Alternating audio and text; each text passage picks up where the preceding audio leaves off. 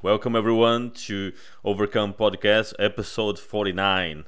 And today uh, uh, is, is a very special episode because I have here a great friend, a, a former coach, and a longtime friend, uh, Jeff Dwell. Jeff, thank you very much for being here today. Yuri, I'm really excited to be on this podcast. Uh, we've been friends for a really long time. Uh, I believe we met back at the original Metroflex Plano. Yep. Uh, a million, I, I don't even know. Maybe 2011, 2011 uh, January 2011. 11? Yeah.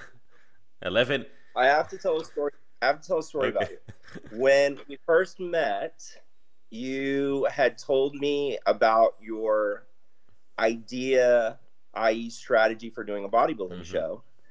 And I can remember you telling me, I'm, I'm not exactly sure exactly what the time frame was. I believe it was at least two year a two year project, maybe yeah. three. three. And I remember, I remember saying, I was like, nobody, nobody does these. I, I never believed that that was actually possible. And then I realized that you actually had mapped out the entirety of the program and uh, you went through with it and it was real.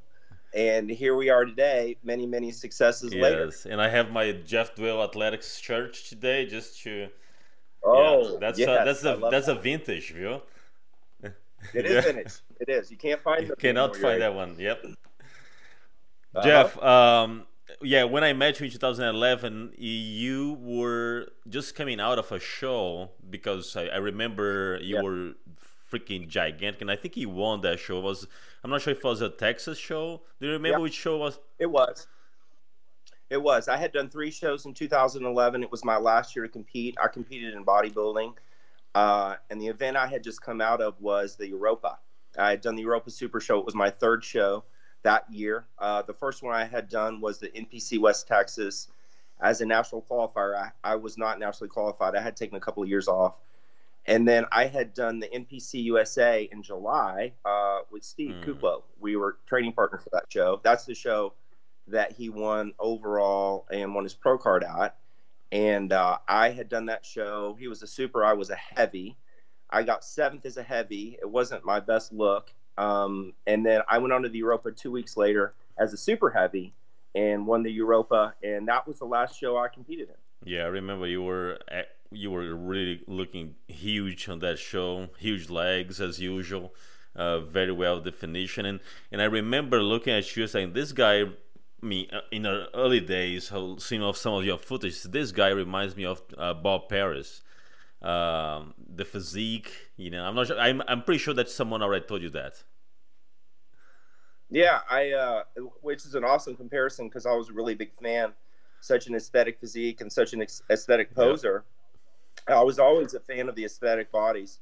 Uh, as I was coming up because I wasn't a large person, even at 225 in bodybuilding at the time, and things have changed so much. Uh, I was undersized at 5'10. And, um, but I, I, always really wanted to present myself or uh, compete as an aesthetic competitor, well rounded, and then have a display uh, or presentation typing that was personal um, or lent itself to my physique. Jeff, do you think that if back in the day they had class physique, would you have gone to that direction rather than bodybuilding? Absolutely. Uh, I love classic physique for, for the reasons that you, you do too is that neither of us are mass monsters. Uh, we both have light frames, um, and at the time, I uh, I just didn't have the frame typing to be 240, 250. Mm-hmm.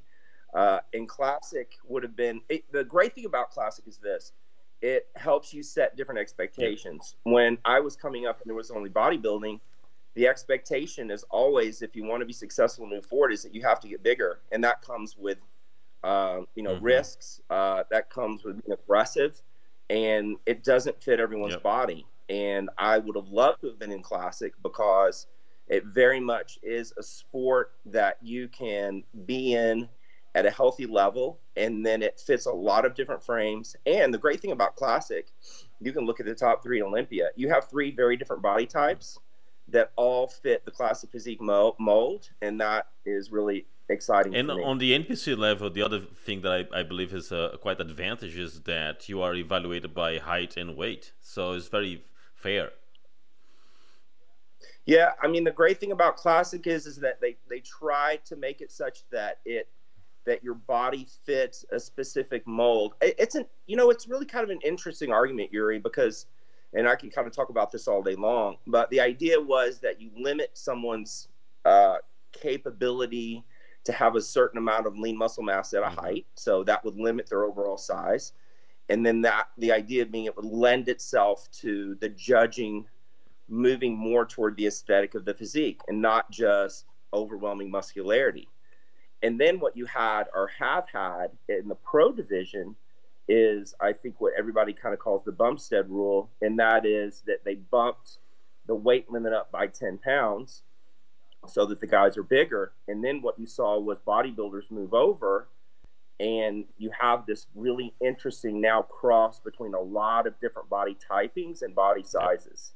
Yeah, no, and and, uh, and it's not for everyone because uh, I think Grimes uh, tried to do a bodybuilding mm-hmm. show and he yeah. went, I mean, class physique, and then he went back to bodybuilding. So it's not for everyone either. It's not. Uh, you know, he has a very aesthetic bodybuilding physique. It's a little different typing than an aesthetic classic physique mm. physique, and like a lot of these guys, he was dumping a significant amount of weight at the end to get in to his height weight class. And then what happens to a lot of them, they just don't have the time to turn it yeah, around. Right. And, and, uh, and, they don't look right. And, and I know you are pretty big on, on posing.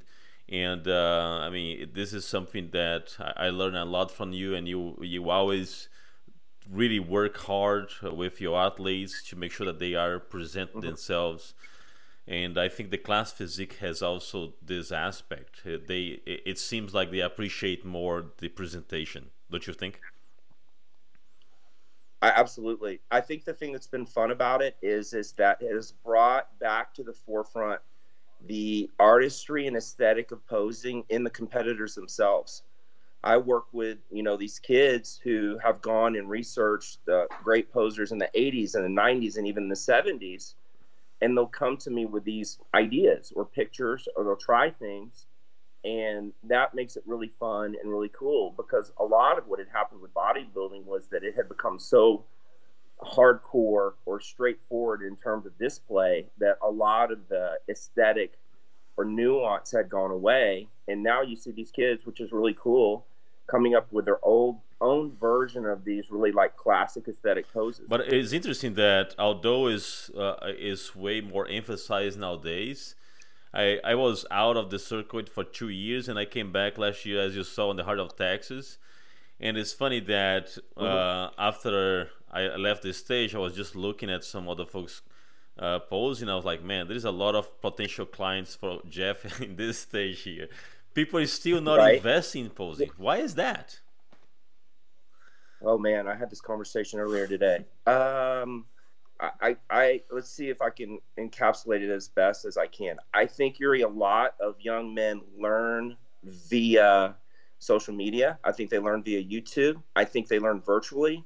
Uh, and as you know, as you had invested a significant amount of time in posing, practice, and learning, it's it's difficult to learn or even understand that there are fundamentals uh, via those channels. Uh, and then I think too, it, which, which is different than the way that you would have approached it and I would have approached it. People's journey to the stage now is much shorter. It's just shorter. People's preparation of time is shorter. I think they become interested in it and move toward competing in a much shorter period of time. And they don't even have the time to get the knowledge or the repetition such that the posing is refined. And then the other part too, from the judge's standpoint, you have to judge what's in front of you. And what I've seen over the years is is as the organization and that that division in particular continues to broaden, uh, you just have more diversity and preparedness, and that makes it, I would say, more of a competitor sport at the NPC level. Um, and those who are really elite uh, you don't see a lot of them until you get to national level or the pro level. Makes sense. Makes sense. but you, with your experience of uh, uh, coaching so many athletes, do you still in favor of a longer 16, 18 weeks prep, or, or do you nowadays receive a lot of clients that are like, I have eight weeks, 10 weeks to get ready? Right. I don't uh, work with anyone for less than 20 weeks. Oh, now. really? Um, oh, that's cool. No, I don't. I prefer 30. Um, I don't feel like I can apply my methodology in less than 20 weeks. I don't think it's possible, uh, at least from my standpoint, to have someone prepared on all fronts at the level at which I think they should be to be on stage. And uh, that includes um, uh, an investment in posing, that includes an investment in uh, appropriate technique or correction in training all body parts and then that also includes an investment in understanding someone's really uh, nutrition, their responsiveness to macronutrients and nutrition typing. Yeah, because with with twenty with twenty weeks, you have way more margin to learn more about how the the, the person's right. body will behave when you change food and things like that. Yes unless yes. it is an old client like uh, Catherine that uh, she she was on the show yes. too, and she's she said when she was preparing for her last show, I think it was like eight weeks, and you were like, no, you can do it. Well, because you know her for yes. years, right? Right. What I've done, what I do with my current clients, Yuri, they're actually in program all year. So everyone is in a managed program all year. Uh, and in our off-season segment, everyone checks in every two weeks. Oh, okay. And yeah, and so we're always working on projects. We always have a project in the off-season. We're in a managed nutrition program now. Everybody's can look different, and it's not punitive. Uh, the program is set up such that the person is improving their physique and then managing their body fat level. But everyone now in my program is in some kind of a goal setting position at all times and and the goal for the off season is trying to gain lean mass without putting a lot of fat because uh, we we we don't right. want to have to go to the to the prep mode with a lot of fat to lose, right? Yeah, you know the setup starts as you know from from transitioning from really like a weight loss person at the beginning to someone who's done a lot of shows for yourself is that I'm not saying that the preps to get easier I think they become more efficient and effective as you have more productive off seasons and you manage your body fat more readily. Yeah, that, and this is uh, how, how long you've been implementing that, and, and what have you noticed as far as improvement? You've seen a, a big improvement by doing that. Yeah, you know, Yuri, back in the day, this sounds crazy now, but uh, and this is what you're referencing. We would do 12 week preps. People would come at 12 weeks out and you would just jump yeah. in, which sounds insane. But, and that's how I had several preps. And then after you were finished with the show, there's no follow up. It's just jump off the cliff and eat, eat, eat, and get big and have a good time until you prep right. again. And that obviously uh, w- was not real effective. And then what I had realized is that it's difficult for a com- the most difficult part for a competitor is once the show was over because being in a program that is managed and with a specific goal and with a mindset if you go and just take the entirety of that away it's it's very difficult emotionally to figure out what's next. Yeah. The, the so, rebound the rebound pro- not to even count the rebound process where it can become very dangerous if you start eating everything basically. Absolutely. Absolutely so I actually, with my clients, we are already talking about what that next phase will look like even before the show is over. So I'm mentally preparing and I'm mentally reassuring so that they don't become anxious about what will happen afterwards. No, that's uh, that's great. And then and then what happens, Yuri, too, as you know, bodybuilding is sort of a it's a perpetual journey. I don't know that you're ever perfect. Uh, I don't know that you ever have things to run out of working on. And so each show is an opportunity to reflect and see what was good and what was bad. And if you really love doing it, then you use the experience to build new projects. Mm-hmm. Yeah. Uh, since the topic of the, the show is overcome, um, what do you think, uh, based on your experience, uh, from the athletes that you've trained, the ones that are able to reach uh, better results is a matter of, uh, mindset and doing the right thing and, and executing precisely the plan, or is more around genetics or a combination of both? Uh, well, I I probably can answer that in two ways. I think, uh, in general, to be successful in physique competitions, you have to have a specific personality type, and that's someone who enjoys and craves routine, uh, someone who really enjoys being in the gym, like enjoys lifting weights, um, and then someone who's very project and goal oriented, and then someone who is diligent, and then to be honest, someone who has the financial means and the support to be able to do all those things I mentioned before. Mm-hmm. That's that's the most important across the board. It's just life setup, being successful, just like any other project you would take on. This one just happens to be pretty overwhelming, physically, emotionally, but all of those things have to be in place for someone to be consistently successful. Now, when you move to really the pro level, uh, obviously there is starts to become, and at national level, at some level, there's definitely some genetic advantages that take place. And when I say genetic advantages, I think that people misinterpret that sometimes in some way by just saying, hey, this person just has better structure than this person, or this person has better muscle bellies. A genetic advantage is being able to assimilate a lot of mm-hmm. food over an extended period of time. A genetic advantage is someone who can get by on less sleep a genetic advantage is someone who tolerates gear better than someone else. There are so many genetic components that come into play for those who are at the elite mm-hmm. level. And at the end of the day, to be able to be continually successfully, continually successful at an elite level, there is a significant genetic component on a lot of fronts. And then you have to pile in all the other stuff that I'll talk about first. Yeah.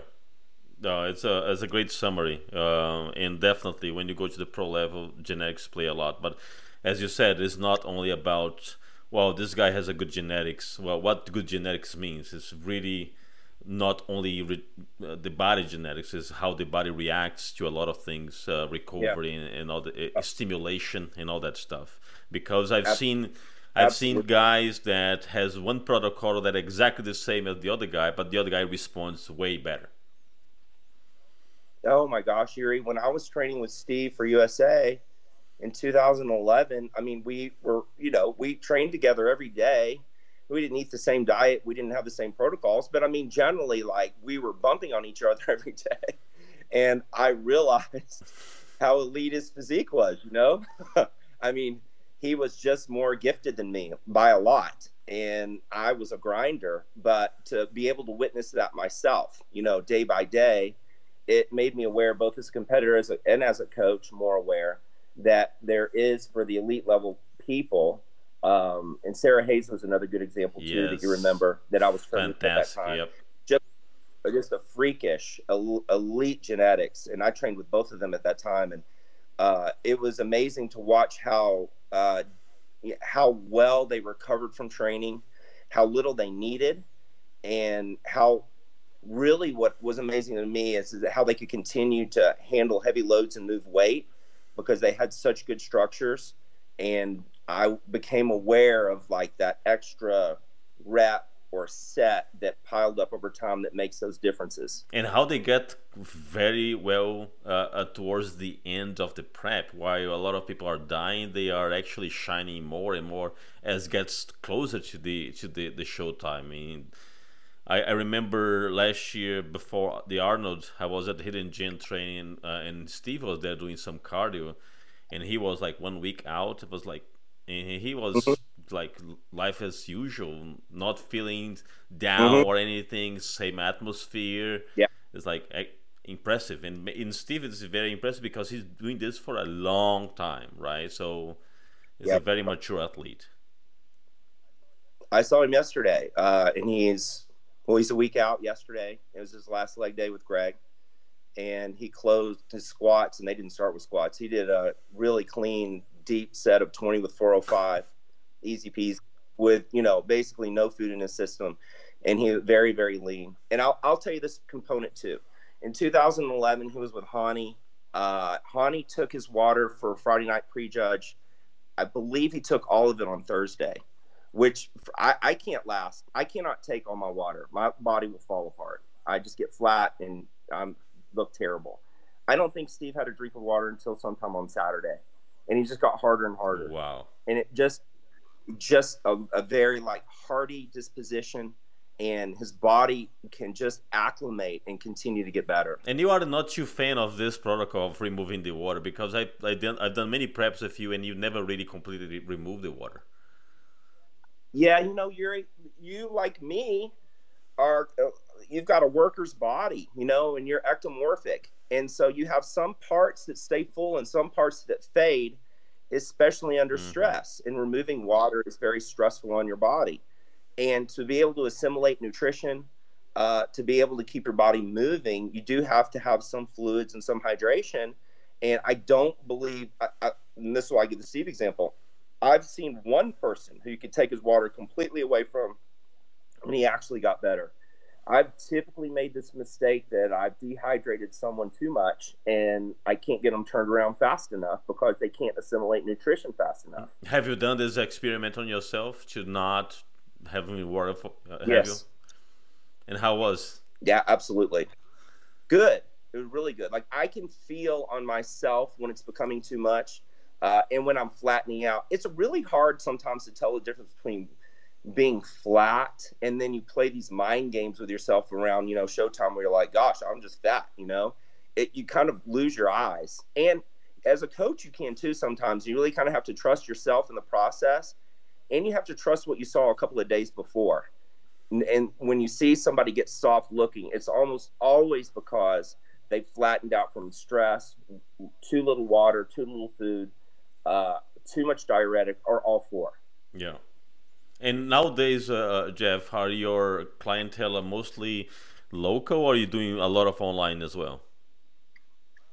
Um, most of mine are local. I have some online, but right now, today, I really focus my really my style now, Yuri, is the clients that I have train with me. They pose with me.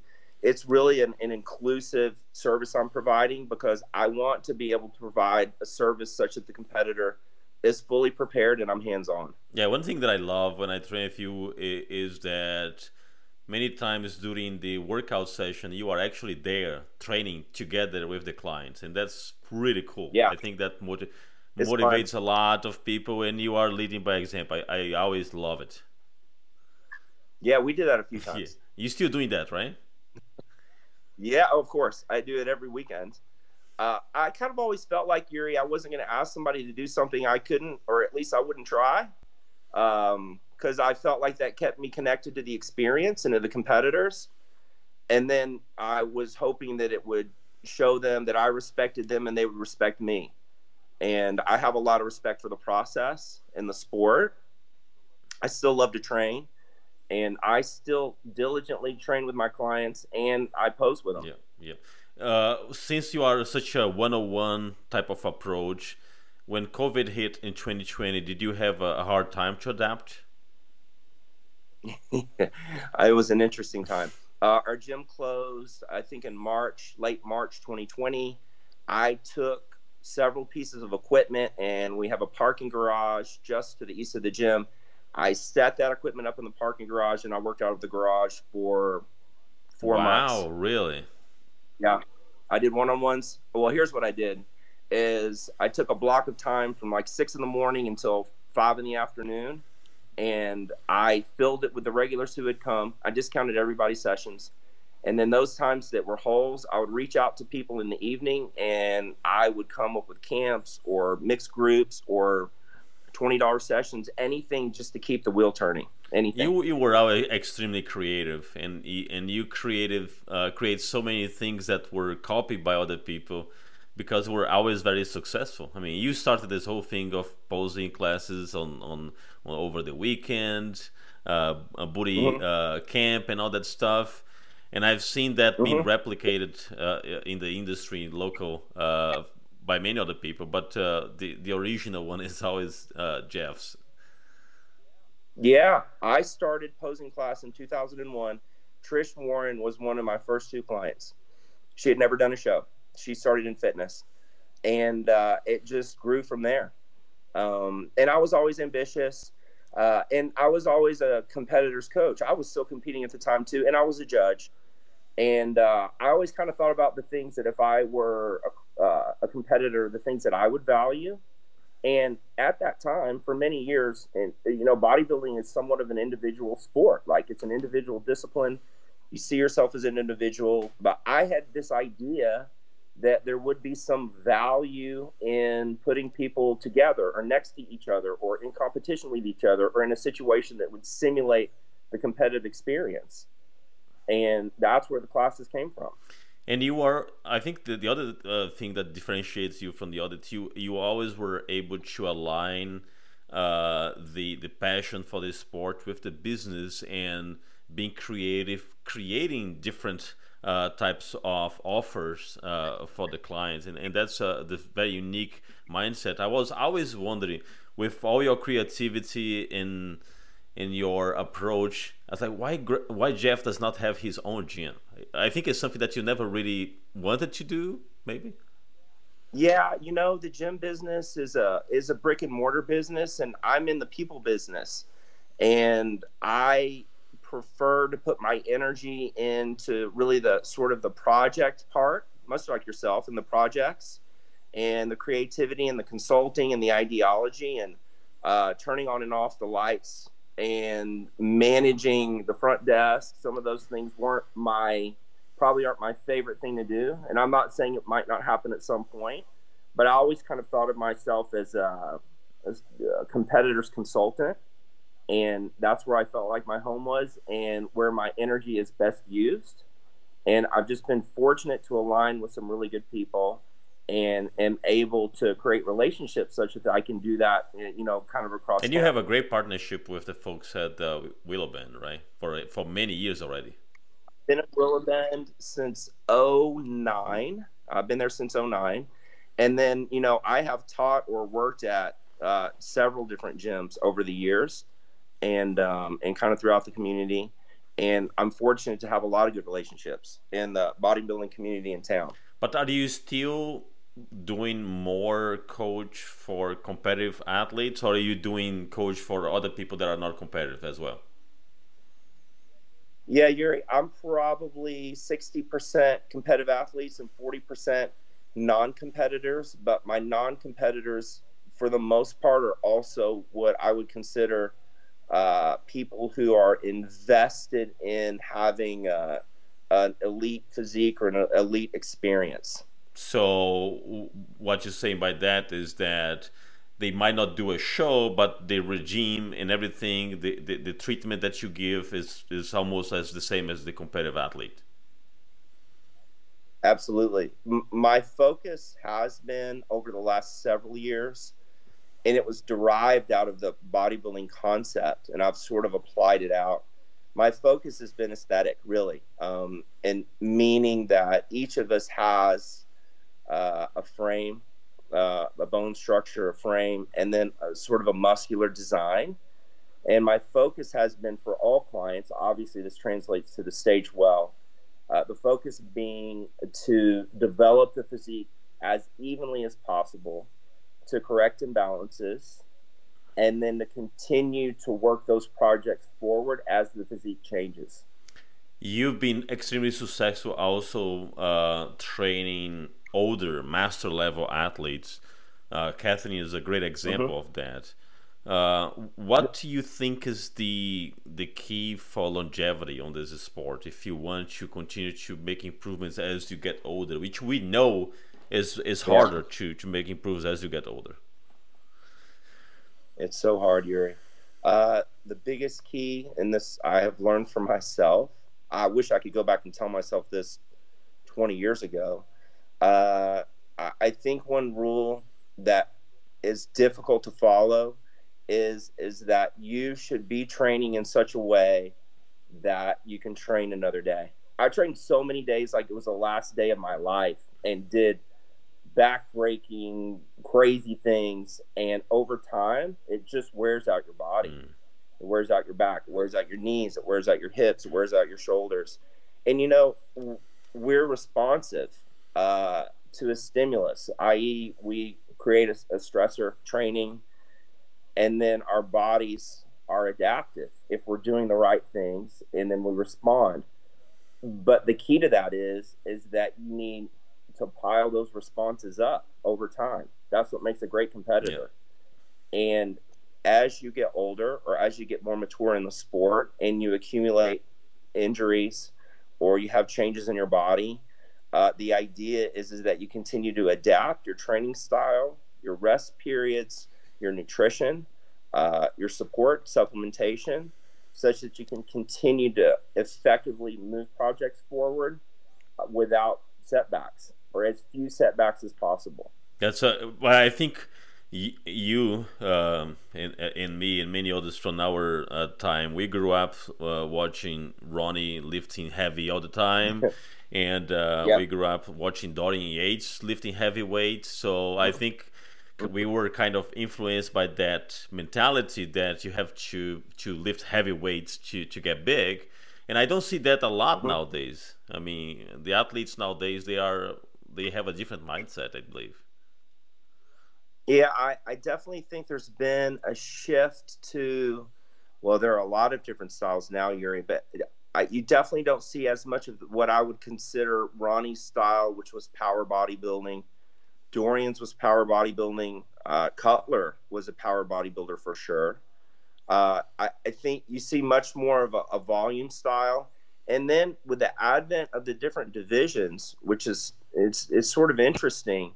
Um, and the requirements in the different divisions, i.e., men's physique competitors need to have really small waists. Uh, you don't see them doing bent over exercises. You don't see them doing things that might add muscle to their waistline. Um, they do really specific style training. You see that on some of the female stuff too. And so it has become so diverse in the way that people train. And, you know, Hany really kind of changed the game with Phil when you know Phil was a real volume athlete. I mean, he has round muscle bellies, and Hany figured out after watching Jay and working with Jay and Ronnie that he didn't want to destroy his athletes on the way to the mm-hmm. top.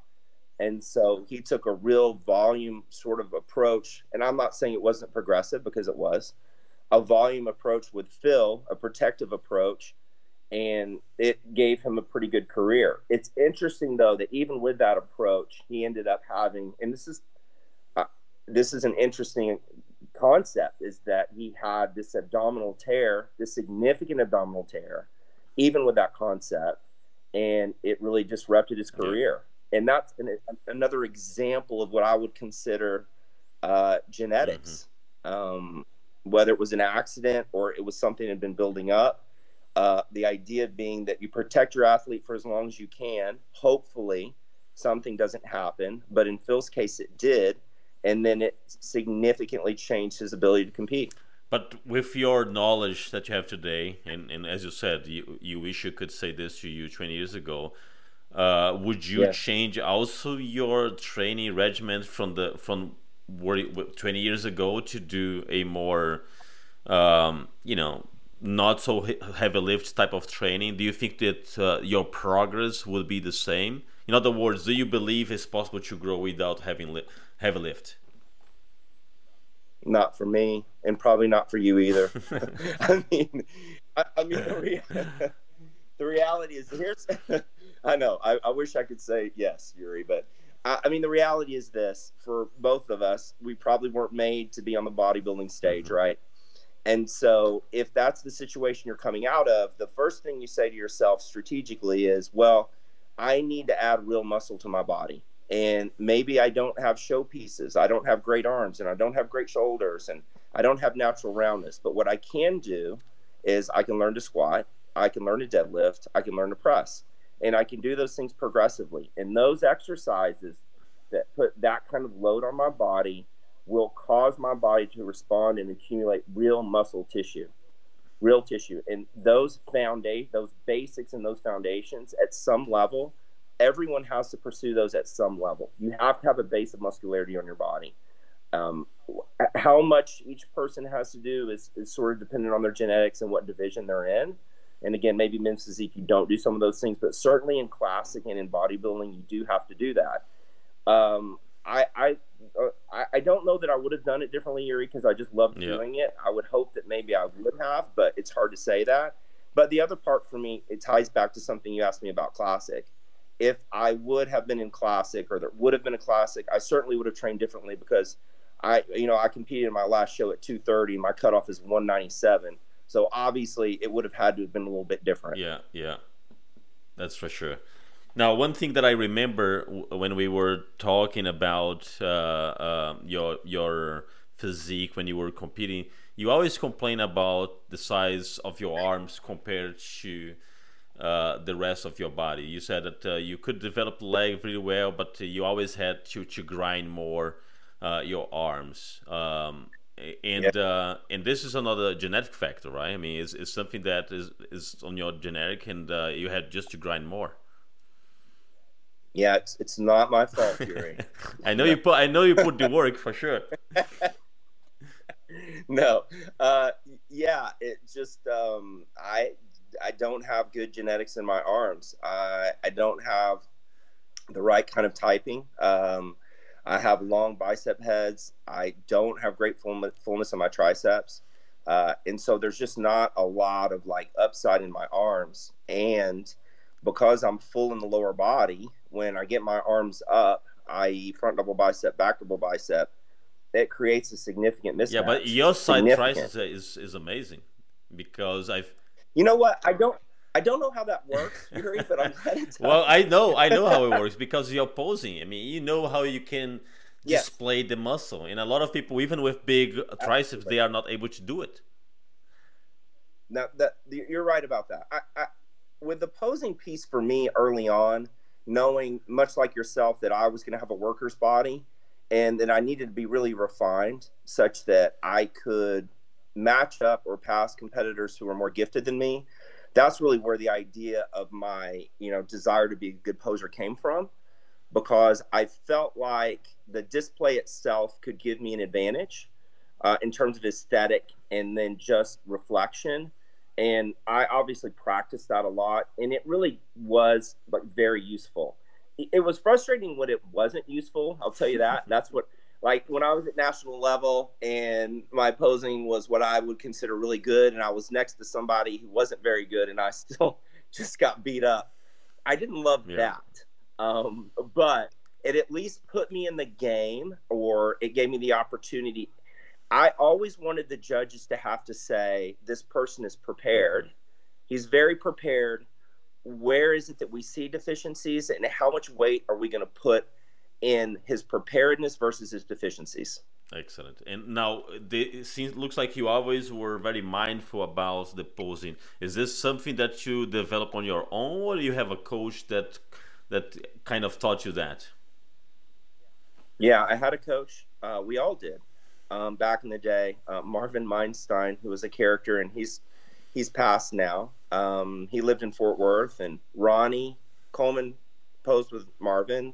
Uh, Branch posed with Marvin, Johnny Jackson posed with Marvin. Everyone came out of there. It was a really small community when I got into bodybuilding, and it was kind of a blue collar community. And he was the only game in town, and I used to drive over there from Dallas two times a week. I did that four years before I even did a show. I was just so interested in it and so fascinated, and practice and practice and practice. And he had these, he had a VHS camcorder with these VHS tapes and he would record your posing sessions and then I would run home and I put the camcorder in and I think I probably broke stuff and threw stuff the first couple of times. I was so fat and so white.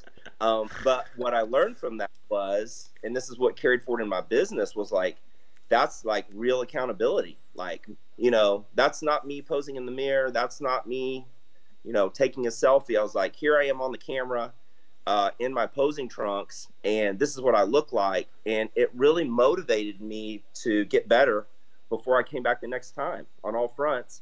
And Marvin really, I mean, Marvin would probably roll over in his grave today if he knew what I was doing, but he really gave me the idea of that kind of like real reflection. Mm-hmm. Like, I can remember guy, Yuri, I still have the pictures. Heck of Tana when she was 20 years old.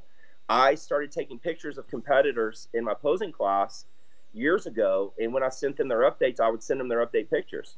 I did that a million years because I wanted them to see what they looked like and have some accountability.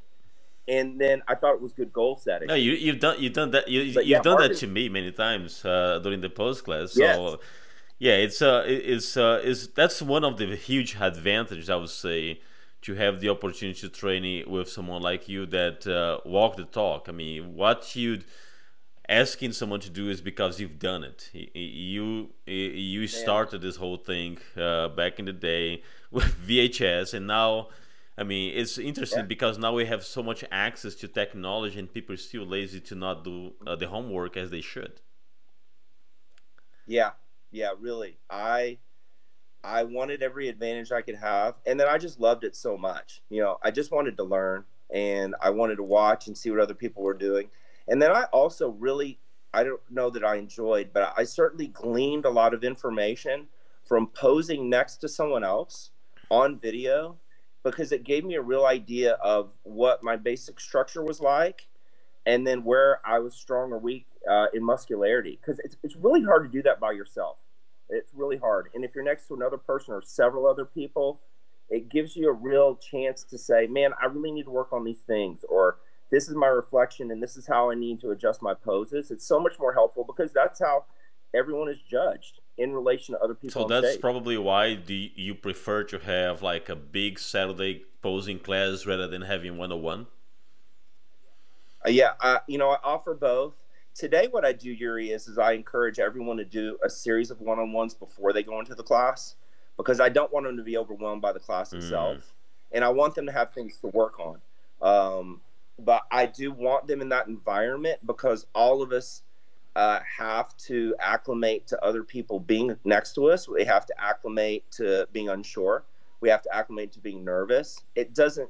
It's not the same as the stage experience, which is so overwhelming, but it at least gets you closer. Yeah, it is it. close to you, and, and maybe for the first time that you are on an environment that you may not know everyone, and some other people may be in a better mm-hmm. shape and we have people that are uh, 15 week out, uh, 15 weeks out, and the other one is like two weeks out, and like, oh shit! I mean, you, mm-hmm. you, look side by side, you're like yeah. you feel a, a, little bit uncomfortable. So yeah, you need to be vulnerable to to face that. So I think uh, it helps uh, uh, uh, with the nerves and everything. Yeah, absolutely. Yeah, I, I love it. I, I like making people um, uncomfortable, as uncomfortable as I can, in, in as safe an environment as I can, because as you know, you're going to be uncomfortable. Yeah, yeah. Now going back to to uh, to the masters uh, in about uh, you know continue to make progress. Let's talk a little bit about yourself because yeah. Uh, every time that I that I see you looking better and better, what how things are, are changed uh, from you. You still training uh, five days a week uh, you still with a, a, mm-hmm. a good regimen uh, because I mean you still making improvements. Oh, thank you. I love training, and that's sort of the, the basis of all of this for me from the beginning. Uh, it's such a, a, healthy part of my life, and it's such an important part of what I do every week. Um, I've, you know, sustained, you know, injuries over the years, and so I've had to change the way I train or change you know, exercises or, or avoid some. But in the context of doing so, I have become more effective uh, and more creative in using different exercises or tempo or range of motion or techniques such that I continue to try to be progressive. And it's not always progressive, but I still love to train and I still love to challenge. Well, what about so food? What have... about food? I mean, you're, you're since yeah, since tough. you are not uh, in contest prep, how, how you manage your food? Do you yes. keep a you know all year round uh, a same amount of uh, uh calorie intake, same macros, or mm-hmm. nowadays it's very automatic and you don't even count macros anymore? I I don't know. I don't specifically count macros, but I, I, I definitely understand that I need to have healthy intake throughout the day as best I can. Some days it's difficult because I work so much, but the idea being is that I know I need to get uh, as much protein as possible and then as much good clean energy food as possible, and then I will I can cheat here and there for whatever reason. My metabolic rate has just gotten higher as I've gotten older, which is kind of strange. Um, and and then I train really hard, and that kind of keeps me anabolic. I don't eat enough, um, but I am conscientious about what I do eat, and I'm just fortunate to have continued to pile on enough good days that I have my body has continued to mature, which is kind of crazy. Do you have an average, like uh, like a ballpark, how much calories you are uh, intake? I probably take in 2,500 calories a day. Okay. On big days, it would be significantly higher. That probably happens two days a week.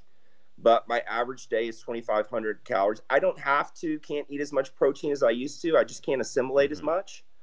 Um, but I still am able to move forward and make progress on less food than I was able to when I was younger. Are those high days uh, like cheating meals over the weekend? Or yeah, okay. Yes, yes, for sure, and they would be really high. mm-hmm. What about what about really what about cardio, Jeff? Do you, do you do any cardio at all? Well, Yuri, t- technically no. Technically, I don't do any cardio currently. I have gone through phases where I do quite a bit of cardio, but uh, my body fat level has been so low for the last six months that I haven't had to or haven't integrated it in, and it's solely been food and resistance training. Really, no cardio for six months? Yeah, that's amazing. Yeah, I know. It's it crazy. is crazy. But before that, you were doing what, like twenty minutes, maybe? Yuri, I was doing 30 minutes on the step mill, and I was doing that four to five times a week. And and you didn't notice any difference when you stopped. I know that sounds crazy. It doesn't make any sense at all. But no, I didn't. I know. Wow. I never could have gotten away with that years ago. I, I don't know what's happening. I'll tell you the other thing that's interesting. As I've gotten older, I always struggle getting my lower body in. I just big fat legs and a fat butt. And um, as I have gotten older, um, my lower body is always in really, really good shape now, and my upper body holds more body fat than it used to. It's a really weird shift. Have you, with all those changes in your, you know, metabolism, have you ever thought about doing a, a master show um, and and go for yeah. your pro card like in Pittsburgh? You know, there are so many good opportunities there. Do you ever thought about that? Yes, I mean it's always in the back of my head. That's why I always stay on regiment. That's why I always continue to train for aesthetic, always, because I'm a, a, competitive, super competitive kind of. Um, and so, yeah, it's always in the back of my head. That's why I won't let go. Um, I'm always a competitor. I think we all are. Once we're on the stage, I think we always think we should be. Yeah. And uh, yeah, absolutely. I mean, it's why I still train the way I do. It's why I still pose the way I do. It's why I keep my body weight in a place that I could reach classic physique um, pretty readily. I'm only like 225 maybe now, and um, and it, it's always I always want to be in striking distance if it is that I feel like the opportunity is there. And now the question: If you ever go, it will go to classic or bodybuilding? I'd go to yeah. classic. Makes sense. Um, I, I think it just seems fun and new for me. It would be a squeeze. I've never weighed. I've never weighed 197 on stage, even when I was oh, a really? kid. Never. Um, never. No, I've never been that light. Uh, I'm not saying that I couldn't. Um, it would be a, a, little bit of a challenge, but I could do it. But uh, bodybuilding, um, I just the idea for me would be to be very successful, and I think classic would be the right place. So, what was your lightest weight on stage? Yeah, the lightest I ever competed at, I weighed 200 pounds accidentally.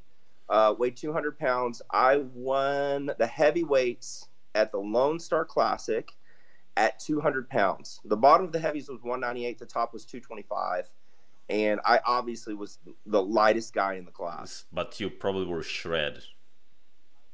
I was lean. I was very lean. I was a little over lean, Yuri, but uh, I that was the smallest I'd ever gotten. And I had when I had posed with Marvin, one of his great ideas was it was in the summer, and he had this. Uh, he really had this shed behind his house, and uh, he called it the sweat box. And he you would go in there, and I can remember this summer. It was over 100 degrees, and he'd close it up, and he had these heaters, these floor heaters that he would turn on, and then he had these wow. heat lamps in the ceiling, and he would turn those on too, and uh, and you would stand there in a pool of sweat for an hour, and then he threw stuff at you. He liked doing that, golf balls, sometimes a hammer, water bottles. Yeah.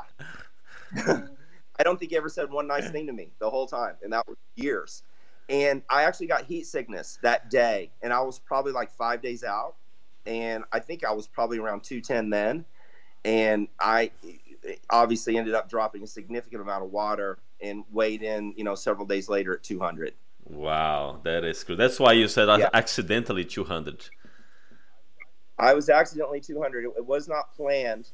Um, but again, sort of, and this is why I said Marvin would roll over in his grave if he saw everyone posing in air condition and then I was nice and encouraging to people because that was not the environment that I came out of. so home. every time that you were posing, no AC, it was in the shed. So I was always in the shed, and if it were the summer, it was heat lamps. If it was the winter, there were no heat lamps. So you were either burning or freezing. Oh, God, wow. Yeah, and that was a good time, you know. That that, that is called that is called love for the sport for sure it was it, it was Yuri, you know, like it was part of what I think in the old school was part of like the mental conditioning of being a bodybuilder. It was like a like a rite of passage, you know. Like you went out there and you just worked and you worked and you worked and you worked and you just became tough, you know, stoic really. And uh, I loved it. I really did. Did you do that right after you stopped playing football? Because I've seen some pictures of you with uh, football gear. Uh-huh. Uh, I transitioned out of football and right into weightlifting. I had done some weightlifting for football, but I became very interested in bodybuilding right when I got into college. Because because you were already probably lifting for football, right? I was. I was. I was fascinated with bodybuilding magazines when I was a kid. My brother and I were. We used to go to the grocery store on Sunday after church, and we would go look at bodybuilding magazines. And we had all the flex we had all the muscle and fitness. We just thought it was the coolest thing. And we had a little makeshift workout set in our backyard and we would lift weights and we just thought it was super fun. And then when I got out of college, I had sort of a series of events occur such that I was had the opportunity to do a show. And then when I did that, I made a list of goals, and um, I went after all of them. And one of those goals was to be on the cover of Muscle and Fitness one of those goals was to you know win a, a, a, novice show. One was to win an open show. One was to make top five at national level. And you know I went after all of those things. Did you also win overall? Uh, I won a, a, little different than today. I won six overalls in my wow. career. Um, today, people you know get nationally qualified and they go straight to national level. But when I was competing, which was cool, um, you had to compete as a novice first. You couldn't get out of novice until you won your weight class in novice. Then you would go into open, and then you would have to make top two in open, and then you would go to national level. Well, although I did this and I shouldn't have, no one who went to national level went to nationals or USA first. Everyone went to junior nationals or junior USA because it was such a big jump in competitiveness. I mean, even Phil Heath went to junior nationals first. I mean, he won overall, but it was part of the tradition of the mm-hmm. journey. And so there were several steps that took place when you were trying to work towards a pro card.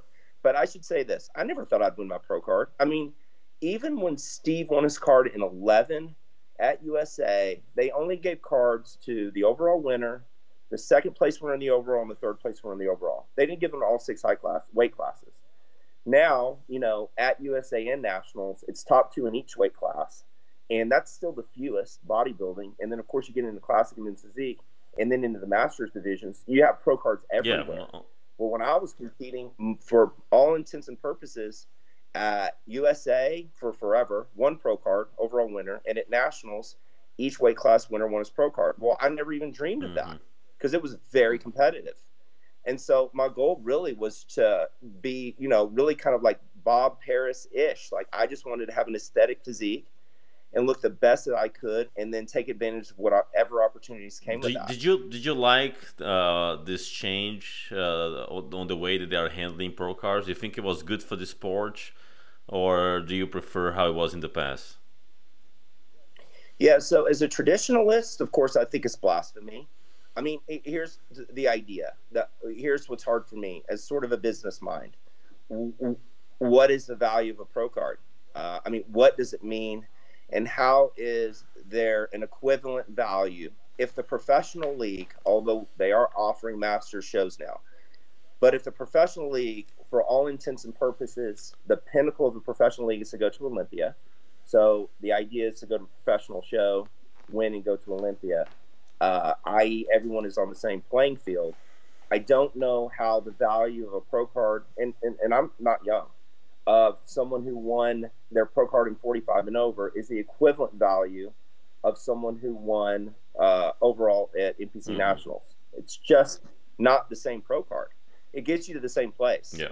It absolutely does. It's not the same person. It's not the level, same level of aptitude. And so when before the change or sort of the gradual change is, there was like this real uh, respect that went with winning your pro card. And, and that's the traditional part of me. Uh, the, the other part, which is business minded, understands that the setup today uh, makes sense for everyone involved. That's coaches, that's promoters, that's service providers, because success begets success and opportunity begets opportunity. Um, and so I sort of have a mixed feeling and, and, and, and I, and I believe also I, I agree with the the second part of you. I understand the first part of you, but I also agree with the second part yeah. of you because Catherine is a great example. She got her pro car after after fifty or after forty or fifty, something like that. Yeah, yeah, yeah. She did. I in the fifty and yeah. over. Um, she had grinded away for a really long time to do so and so I, I, do understand the value in all of that. I also understand that it allows for competitors who are masters level to continue to goal set and to move forward. And now you're seeing a lot of the pro shows offering masters pro divisions. Um, certainly more of those now than were in the past. Um, but it, it's a battle between the traditional part of me uh, and then that part that as things have evolved and changed. I mean, I uh, had some level of aptitude um, that I had sort of worked on for 18 years, and uh, I do not have a pro physique, which is fine. Um, so it, you can imagine w- what my idea of what some pro physiques would look like today, and that's just a different difference in time. Well, we have the same example of Dave Palumbo. He never got his pro card. He didn't. Um, you know, and Dave didn't have the most beautiful physique. He, really, but he was he was a beast. Um, I mean, he was big. He was big. Yeah, I, I did NPC Nationals in 2002. I was a heavy. He was a super. Um, I can remember seeing him, and then I worked with Dave. He was my coach in 2008. A super nice guy, and um, but you know, at the time, Yuri, if you were to go back, and I actually have the VHS tapes, which is scary. Uh, if you were to go back and look at those classes, they're so deep they're so deep with good guys. I'm not saying great guys, but good guys. And Dave just had gotten stuck behind several good guys for so long, um, and just never could pull it pull it together. But he certainly was muscular and was super conditioned. And his knowledge of doing those things, and the fact that he's a really nice guy, really lent itself to him having a, a, really good business and being a real authority in the industry. Yeah, the, the other one that uh, got late, very late, it was John Meadows, and John Meadows was on this show last year. Uh, he recorded with me, and we talked about this. But he also got his pro card like after I think he was more than forty, maybe or close to forty already. No, yeah. really. And what show did he get that? Get uh, uh, John Meadows. Uh, mm-hmm. I'm not sure if it was U.S. Na- U.S. Mm. nationals. Oh yeah, I I can't remember, but yeah, it took him a long time too. You know, I John was in my class in 02 also. Uh, he had a very another interesting guy because he's very intelligent, really hard worker. Um, he was like Dave, although more aesthetic than Dave, but uh, he was so conditioned and so muscular. He really was but both of those guys are a good example of, although they were overwhelmingly conditioned and muscular, when they were at that level next to more aesthetic competitors, it was hard for them to overcome the aesthetics. I agree. I agree. In in the other hand, you were a, a little bit the opposite because you always had the aesthetics.